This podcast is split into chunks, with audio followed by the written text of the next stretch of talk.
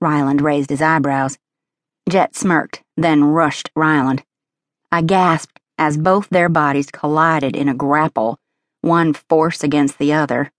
Coach snapped his fingers in front of my face and whistled to get my attention. Girl, strategy. I snapped to attention, my gaze darting from the fighters to Coach and back again. He did that snapping thing again as though I was a dog. Irritated, I asked, What? Need to talk strategy. Now. Couldn't he see I was enjoying the sight of both jerks about to pulverize each other? You need to keep our boy happy.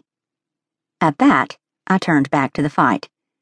Jet was testing Ryland's guard and trying to find an opening.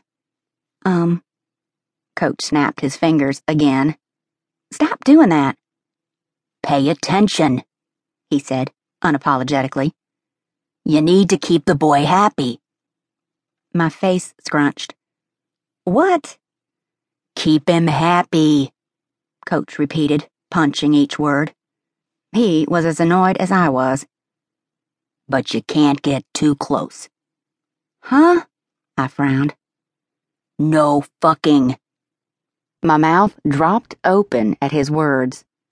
He continued, repeating, No fucking. He needs to be focused on the match. Seriously? Who does this dude think I am? My next words came out uppity, as if I were in a ring of my own with Coach. I'm not going to have sex with him. I don't think you know what my services are about. I'm not a prostitute. Girlie, just because you ain't a prostitute doesn't mean he's not gonna fuck you. He's a healthy young man aggressive in the cage. At that, Ryland pummeled Jet. Check. Aggressive outside the cage. Coach continued. Suddenly, an image flashed through my mind of a magazine cover I'd seen showing Ryland and some girl with the title Savage in the Cage, Savage in the Bedroom. I thought back to how Ryland acted with me and his highly sexual behavior. Check to that, too especially after a fight. Coach paused, almost talking to himself. And he ain't had a woman in a while, which, girlie, is a record. Son needs to get laid. Normally, he would have had a few ring girls circulating his bed, or the Playboy bunnies at the last party, even a few models or some shit. But he hasn't touched them. Nada. My head darted between Coach and Ryland, who was by then pinned down by Jet who had him in some kind of uncomfortable looking headlock. I swung back to Coach. Why do you pay attention to Ryland's sex life? Part of my job is to know everything about that boy. Coach poked me. He's had his sights set on you since he met you, and he's going to fuck you. You're distracting my boy, and telling you to back off isn't going to help his game, but I'm telling you to hold off on getting dirty with him so he can keep his mind on his fights. You don't? He'll get too damn emotional, and it'll ruin the boy's last year. What in the hell? At my horrified and confused response, Coach tilted his head and consulted the ceiling. We're all fucked.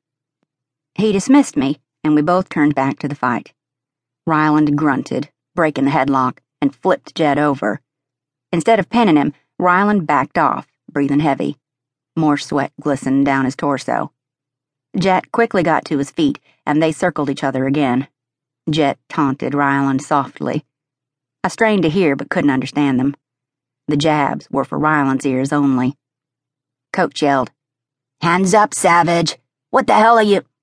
He cut off abruptly as Jet rushed Ryland, swinging a deadly punch. Ryland ducked, then suddenly Jet was in the air, cursing. His body hit the floor. Quick as lightning, Savage maneuvered him into a painfully deformed pretzel. What'd you say about my woman? growled Ryland, his face red, completely losing his cool and ignoring the guy who was slapping the floor repeatedly.